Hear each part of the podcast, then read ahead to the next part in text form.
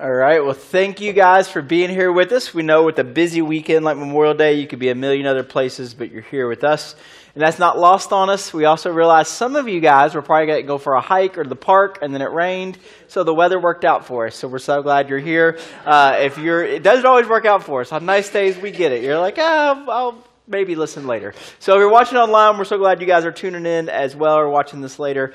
Uh, just a quick reminder for you guys I know summer is officially about to start.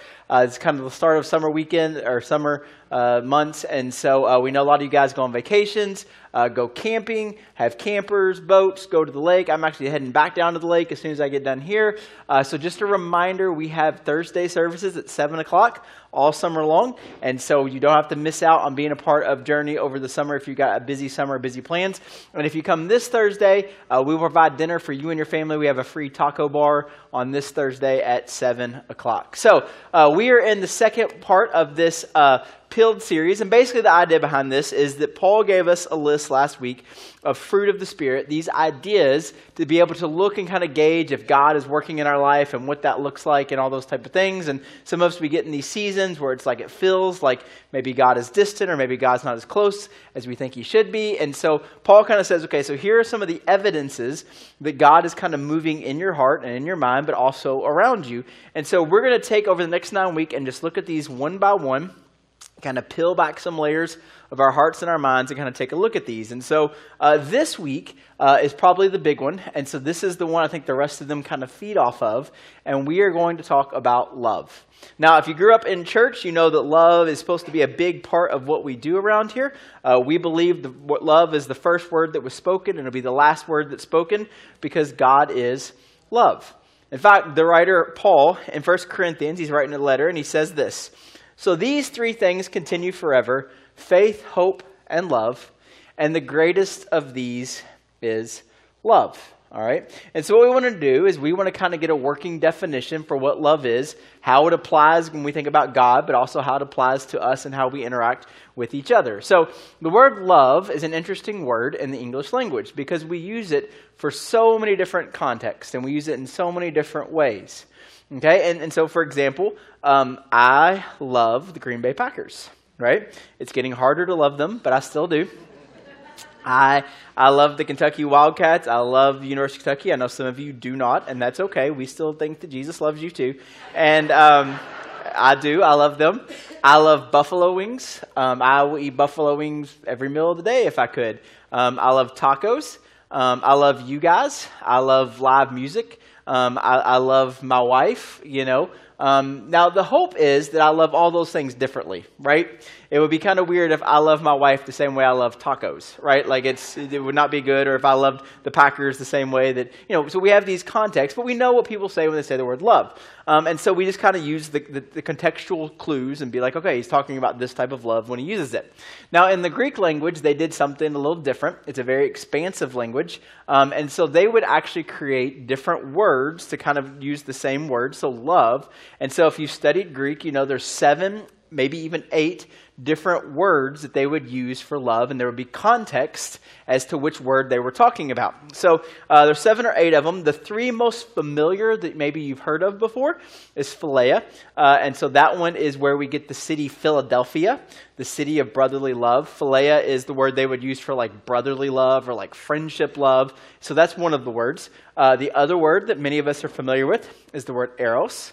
Eros would be um, romantic. It's where we get the word erotic. Okay, uh, cover your ears, kids. I've already said it though. But um, so uh, that's that word. And then the word that we use most often, especially in the church culture, uh, is agape.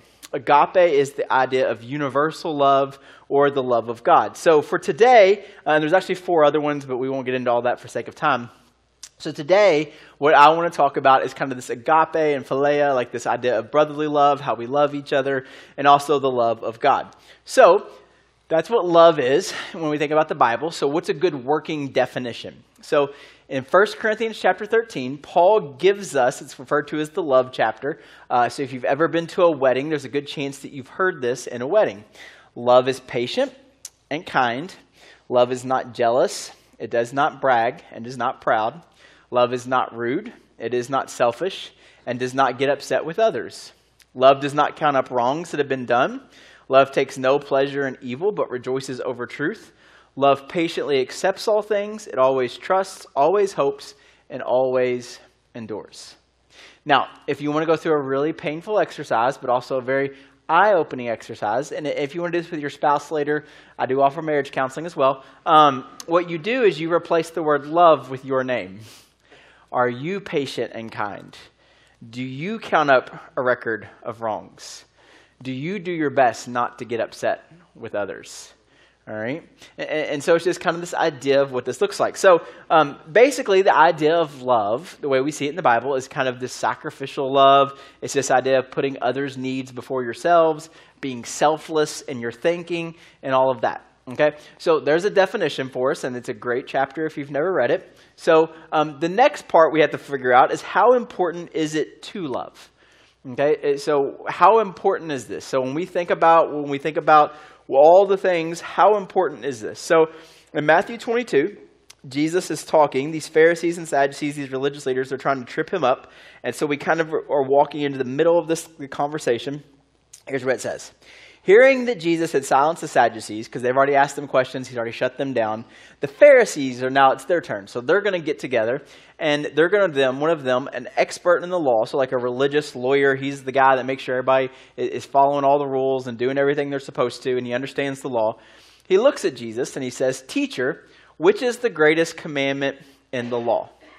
So, what we have to understand, and some of you have heard me say this before, um, when they ask this question, and most of us, when we think of the law, we think of 10, the 10 commandments. You've probably heard of that, even if you've never been in church before. 10 commandments.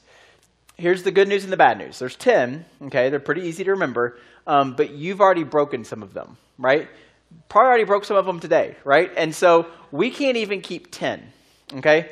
But if you understand Old Testament law, there's actually 613. All right? So if you can't keep 10, there's a pretty good chance you're not keeping 613.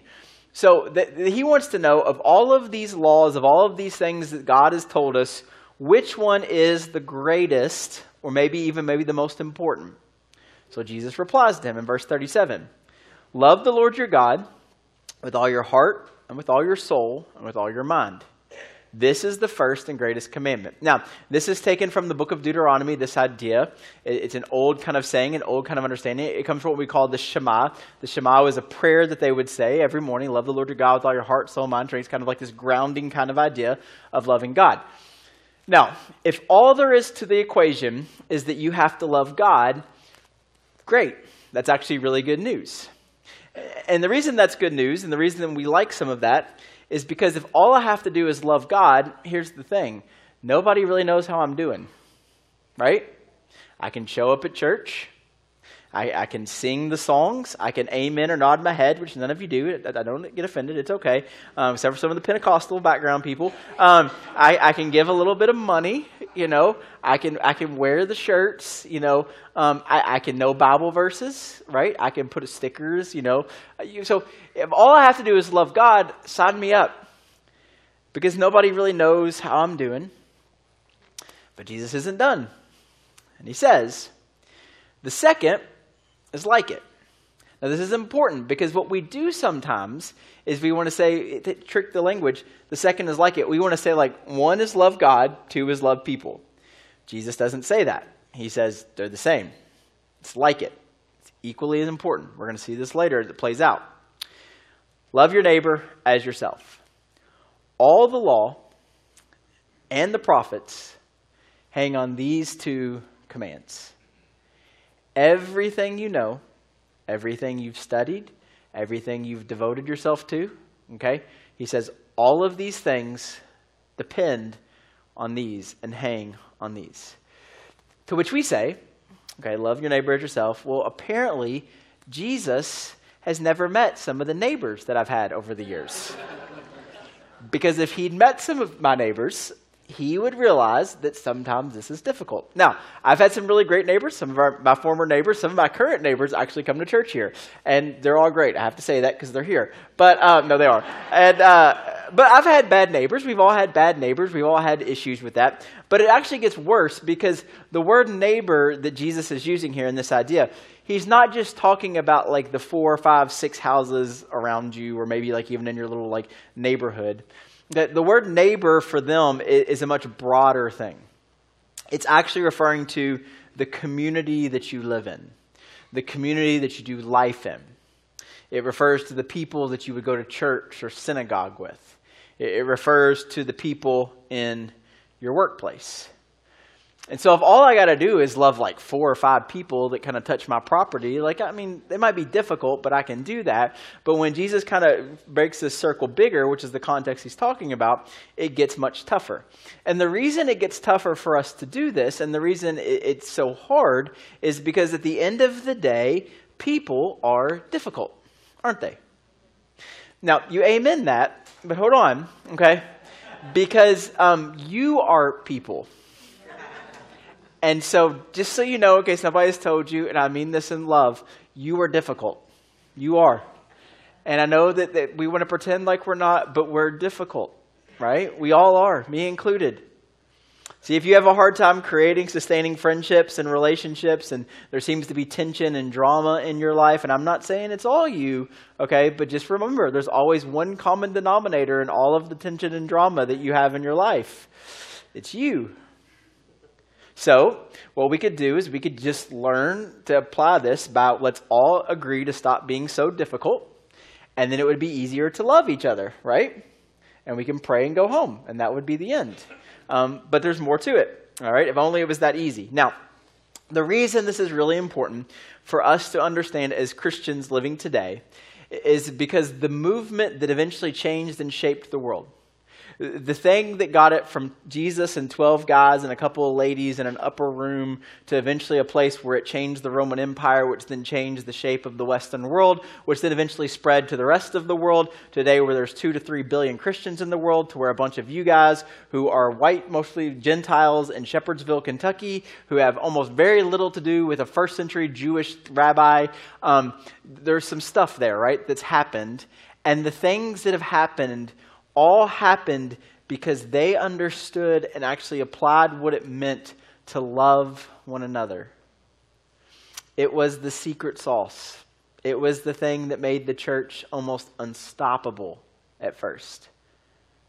And it all began when Jesus gathered his disciples, and we rushed by this, and if you've grown up in church, you've heard this before. But what's fascinating is of all the things that Jesus taught that eventually get recorded and written down, one of the things that's fascinating about all of this is Jesus very rarely gives any commands. In fact, he gives a lot of really important things and he says, do this and you should do this and all of this. But in John chapter 13, verse 34, he gets real specific and he says, A new command I give you love one another. Love one another last series we just wrapped up out of is at the table this idea that everybody is welcome at the table regardless of your background your social economic regardless of your race or where you grew up or any of those things none of those things matter everybody's welcome at the table and when I was reading that, I was kind of rereading the Gospels, which is an important exercise you should do every once in a while. And, and what I realized was that Jesus never had those people. You see, what we do oftentimes is we put people into categories and into sections, and, and, we can say things like, well, if I have to love these people, you know, that's okay, and if I have to love these people, that's okay. But all of us, and let's be honest, all of us in the back of our mind, even though we don't like to tap into and admit it, all of us kind of have sometimes those people. Those people that it's difficult for us to like and especially now that Jesus is talking about love, like that would be really difficult for us to love them. But Jesus doesn't have that. Jesus declares all human beings. And in fact, what's fascinating is even these, these we kind of in the scriptures we see that these Pharisees and Sadducees, they keep giving Jesus problems. We also see that some of the Pharisees and Sadducees become followers of Jesus, and he actually respects them and shows love to them. And so, even these people that we think are against Jesus, Jesus has these moments where he invites them into the conversation. Jesus loves people, no qualifiers. He loves people because they're people and they were created in God's image. What's fascinating is after he teaches this, this idea of a new command I give you to love one another, he, he finishes that section by saying, By this, by the way that you love, is how the world will know that you're my follower. Not your theology, not how many Bible verses you can quote, not what type of shirt you wear, or any of these things. The way that the world will know that you're my followers is by the way that you love.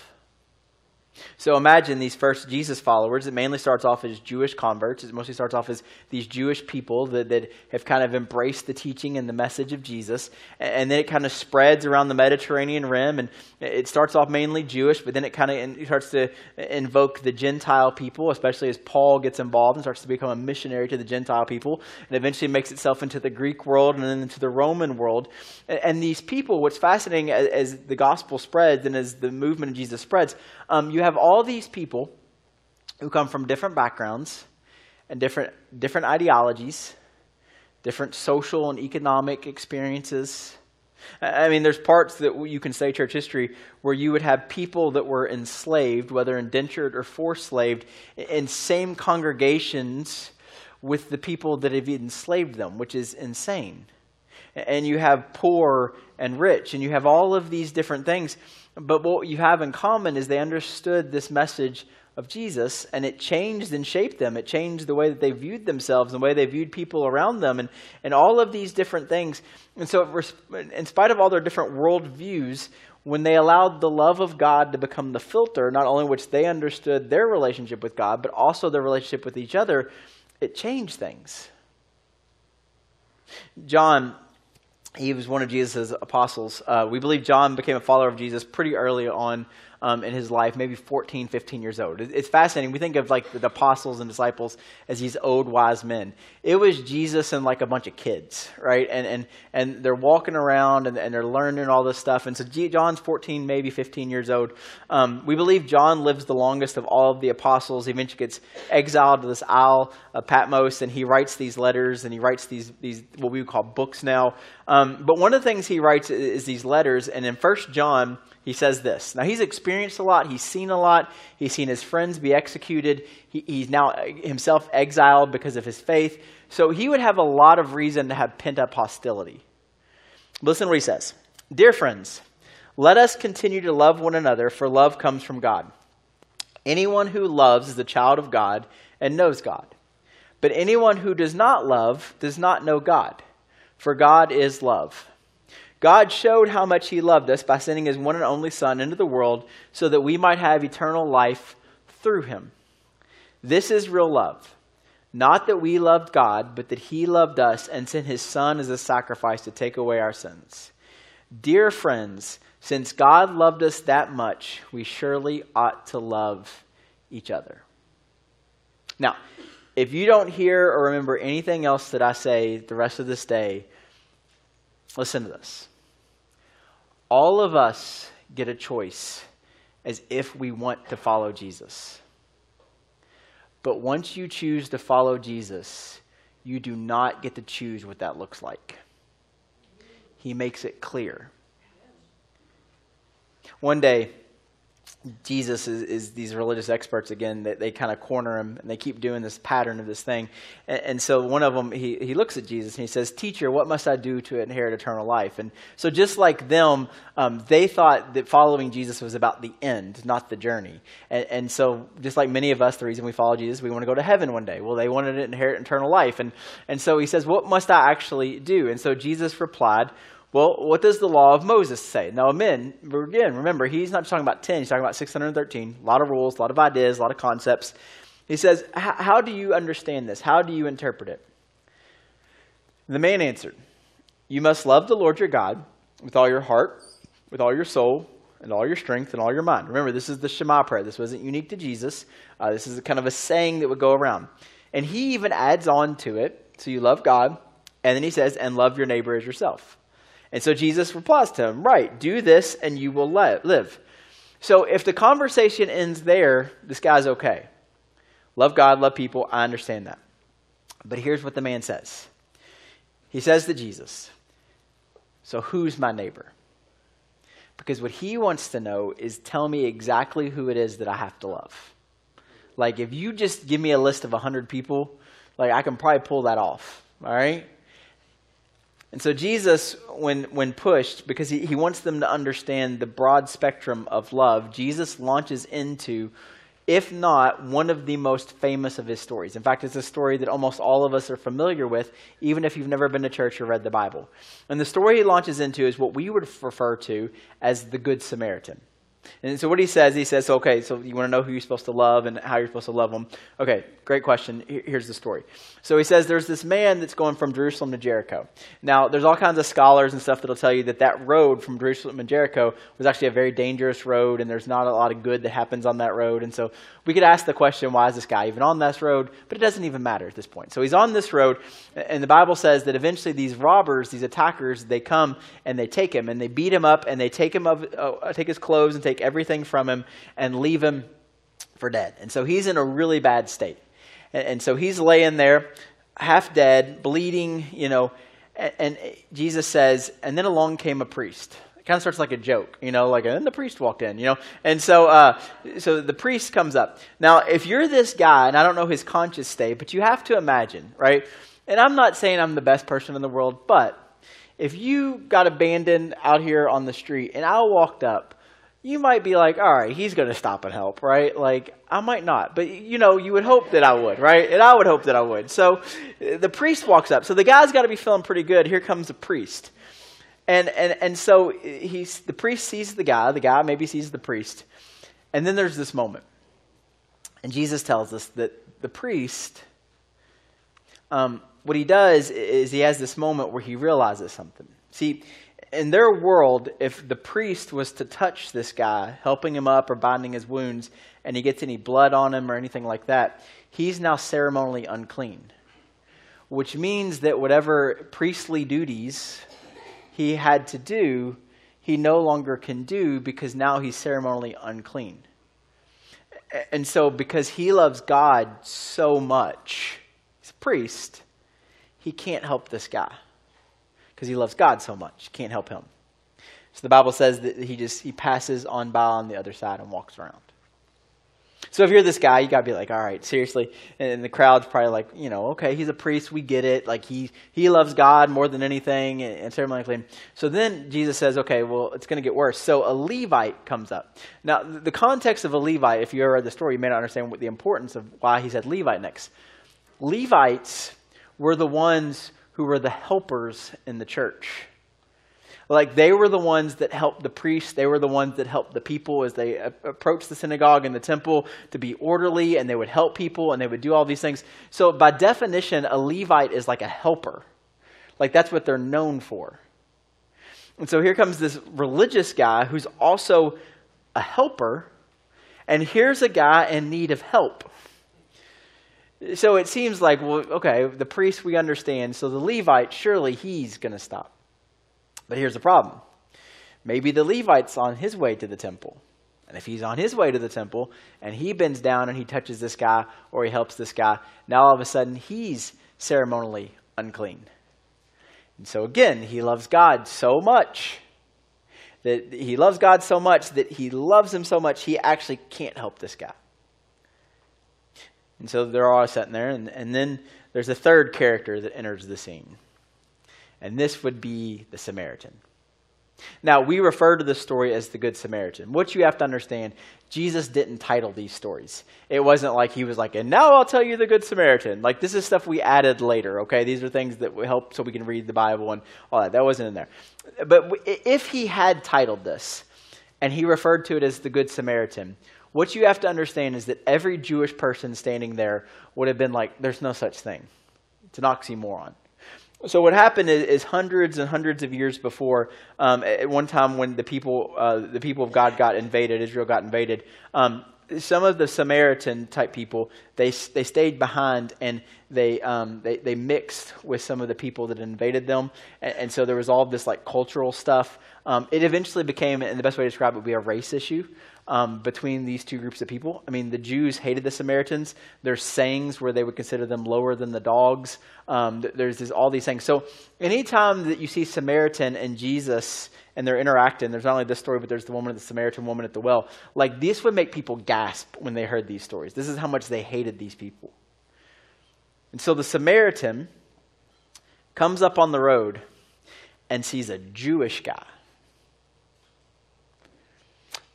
Jesus says that the Samaritan, when he sees the state of this man, he has compassion in his heart. And he gets the guy together, and he binds up his wounds, and gives him some wine. And then he puts the man on his horse, and he takes him to this inn. And he goes to this inn and he goes to the innkeeper and he says, Here, here's, my, here's this guy and he's in a bad state. Um, I'm going to stay with him. And, and, so he stays with him for the night, but then he's got to get on the road again. So he goes to the innkeeper and gives him some money and he says, Hey, just keep this guy here um, for as long as he needs. And he, he, says, And if this money isn't enough, he says, Whenever I come back, I'll give you more and we'll settle up and we'll be good.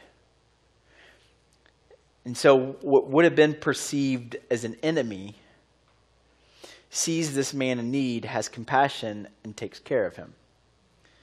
And so Jesus ends the story and he looks at this religious leader who just wanted to be defined who's my neighbor. And he says, Well, you tell me who is the neighbor? Who is the man that showed love? And he can't even say it. He can't even say the Samaritan. He says the third one because he hates him so much.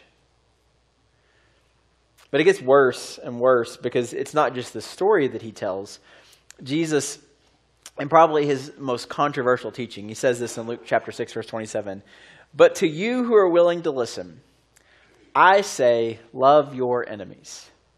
Now, I don't know if I have any enemies. Um, I don't have any enemies. I, my favorite song by the Avett Brothers, my favorite song ever, it's going to be played at my funeral, is No Hard Feelings. And it's all about how I don't have enemies. And so I, I really don't have enemies. I, I try to genuinely see, um, you know, like people and that type of thing. And, and, and, um, and I'm a peacemaker too. So, uh, so we have the, this idea, but maybe some of us have enemies, okay?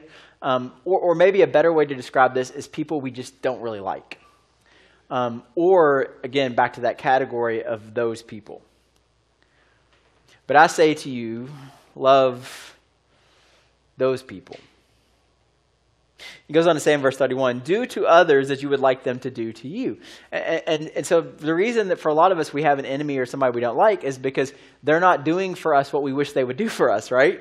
They're, they're not seeing the world we wish we would see to them. So, so he keeps going, and he says this If you only love those who love you, why should you get credit for that? Everybody does that, right? Everybody loves the people that love them.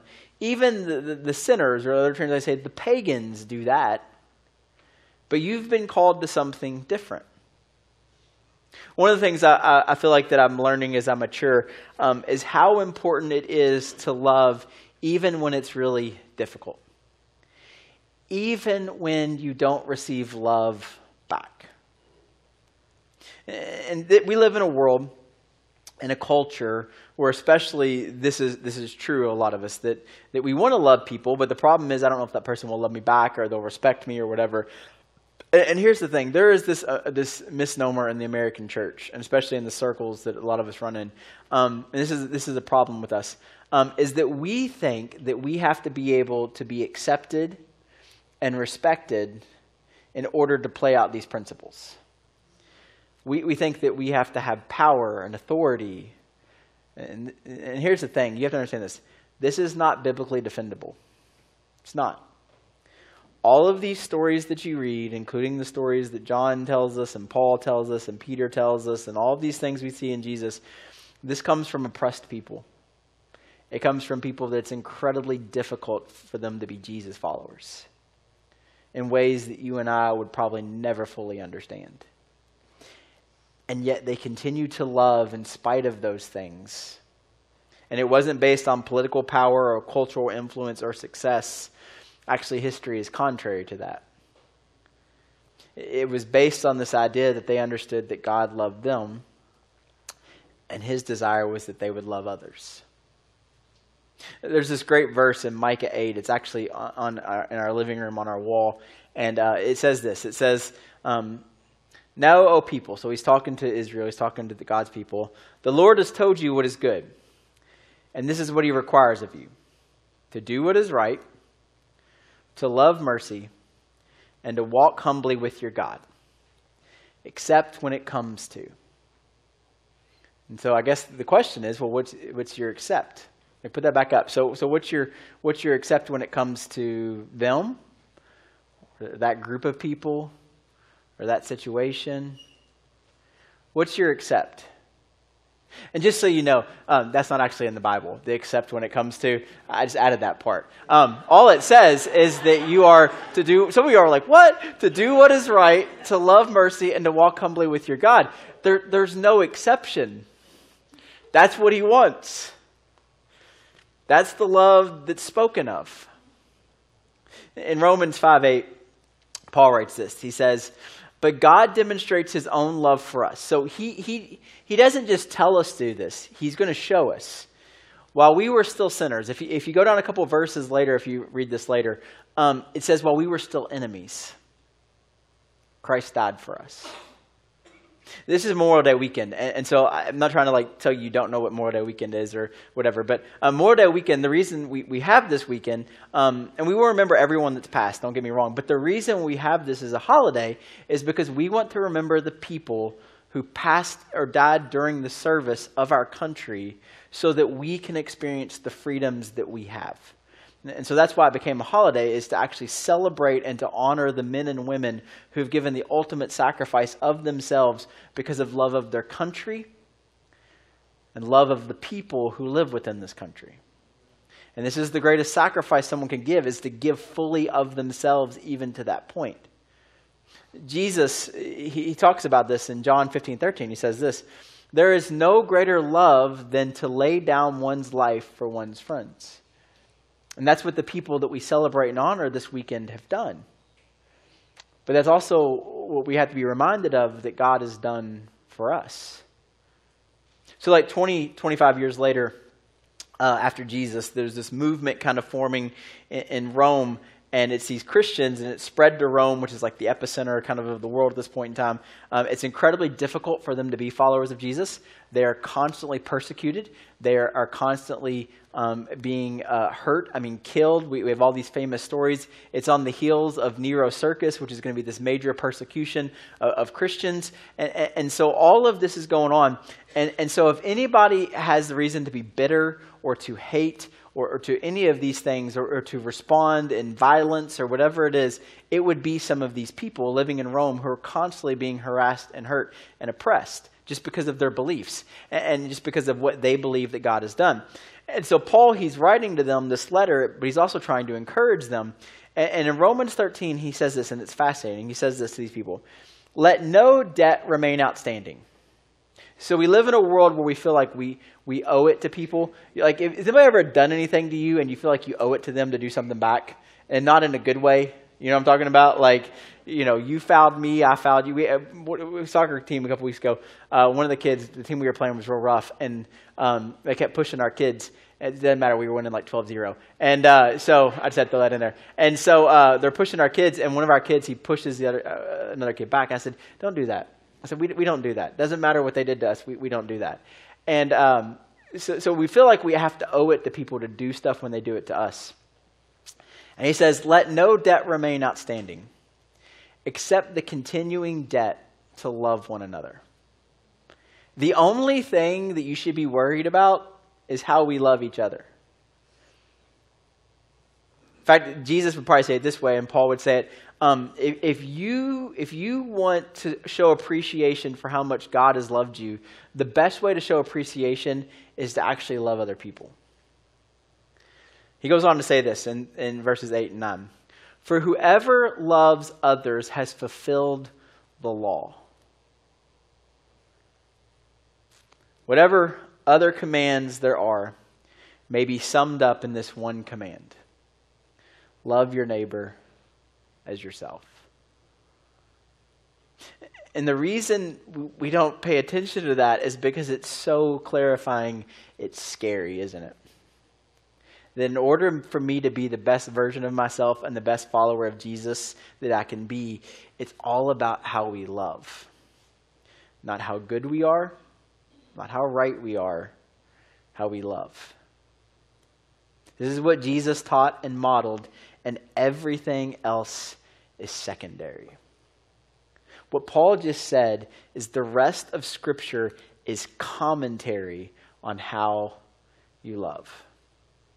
And the warning should be this that we should never be tempted or dared to take a passage, a verse, or a story to use it in such a way in which it justifies us unloving someone because it doesn't exist.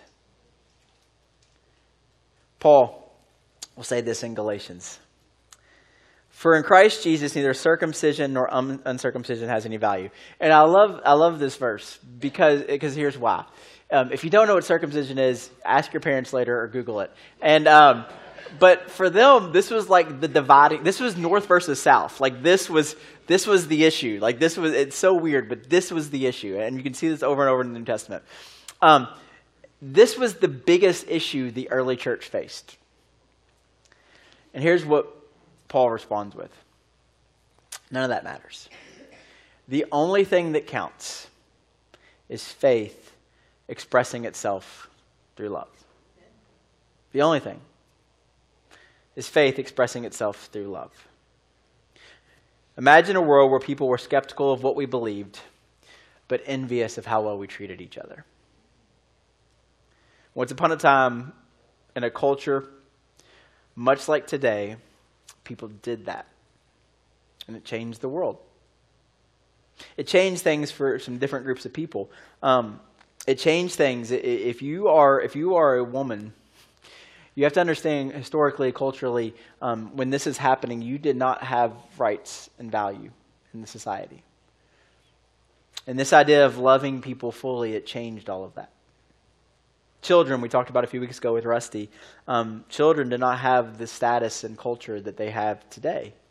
We would do anything for our kids. We put them uh, as one of the highest values. And it wasn't always like that.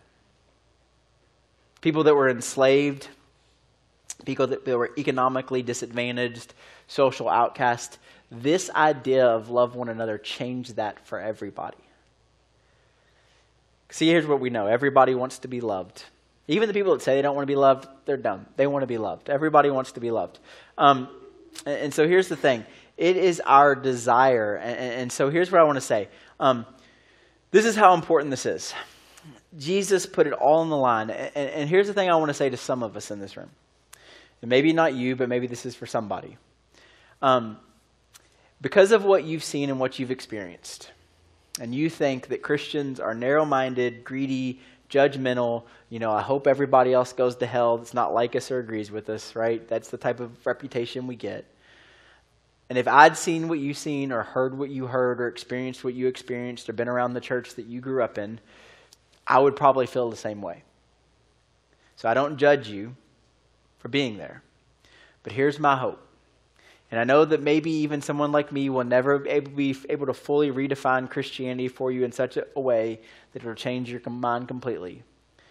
But I hope with all that you've seen and experienced and your hesitation to embrace anything Christian, that you don't actually miss Jesus. That you don't miss the love that he had. The love that he put on display, the way in which he presented a new concept and a new idea for the world of how much he loves people that He loves you and He sees potential in you and wants a better life for you. And I don't say that because I think I'm better or smarter or wiser than anybody. I don't.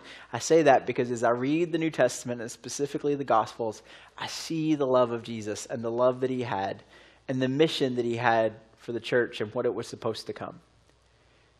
The other reason I think it's really important that you don't miss out on Jesus because God is love is this. See, we all have this desire to be loved. It's deep down inside us. It's within the context of what makes us who we are.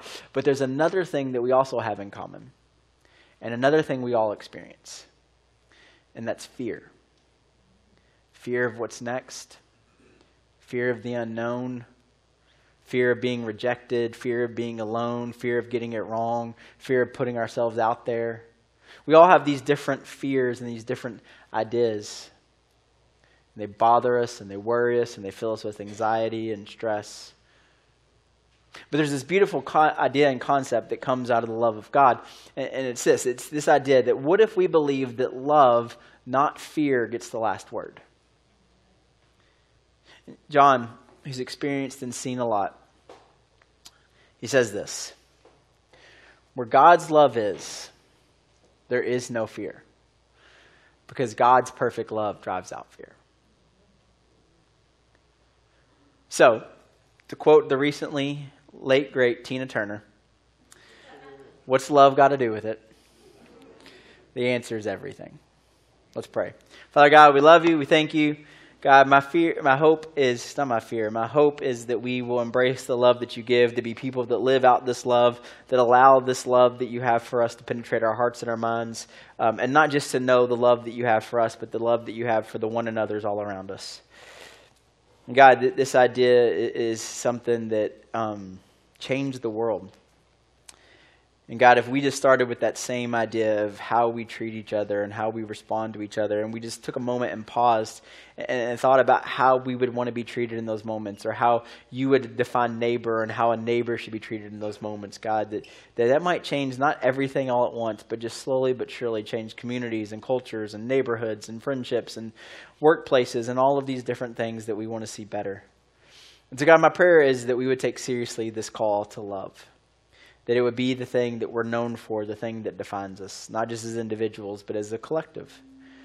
And so, God, for somebody in this room that maybe has experienced everything but love, my prayer is that in these next few moments, as we sing or as they reflect on these words, that they'll believe them and they'll know the love that you have for them and they'll experience the love in this room.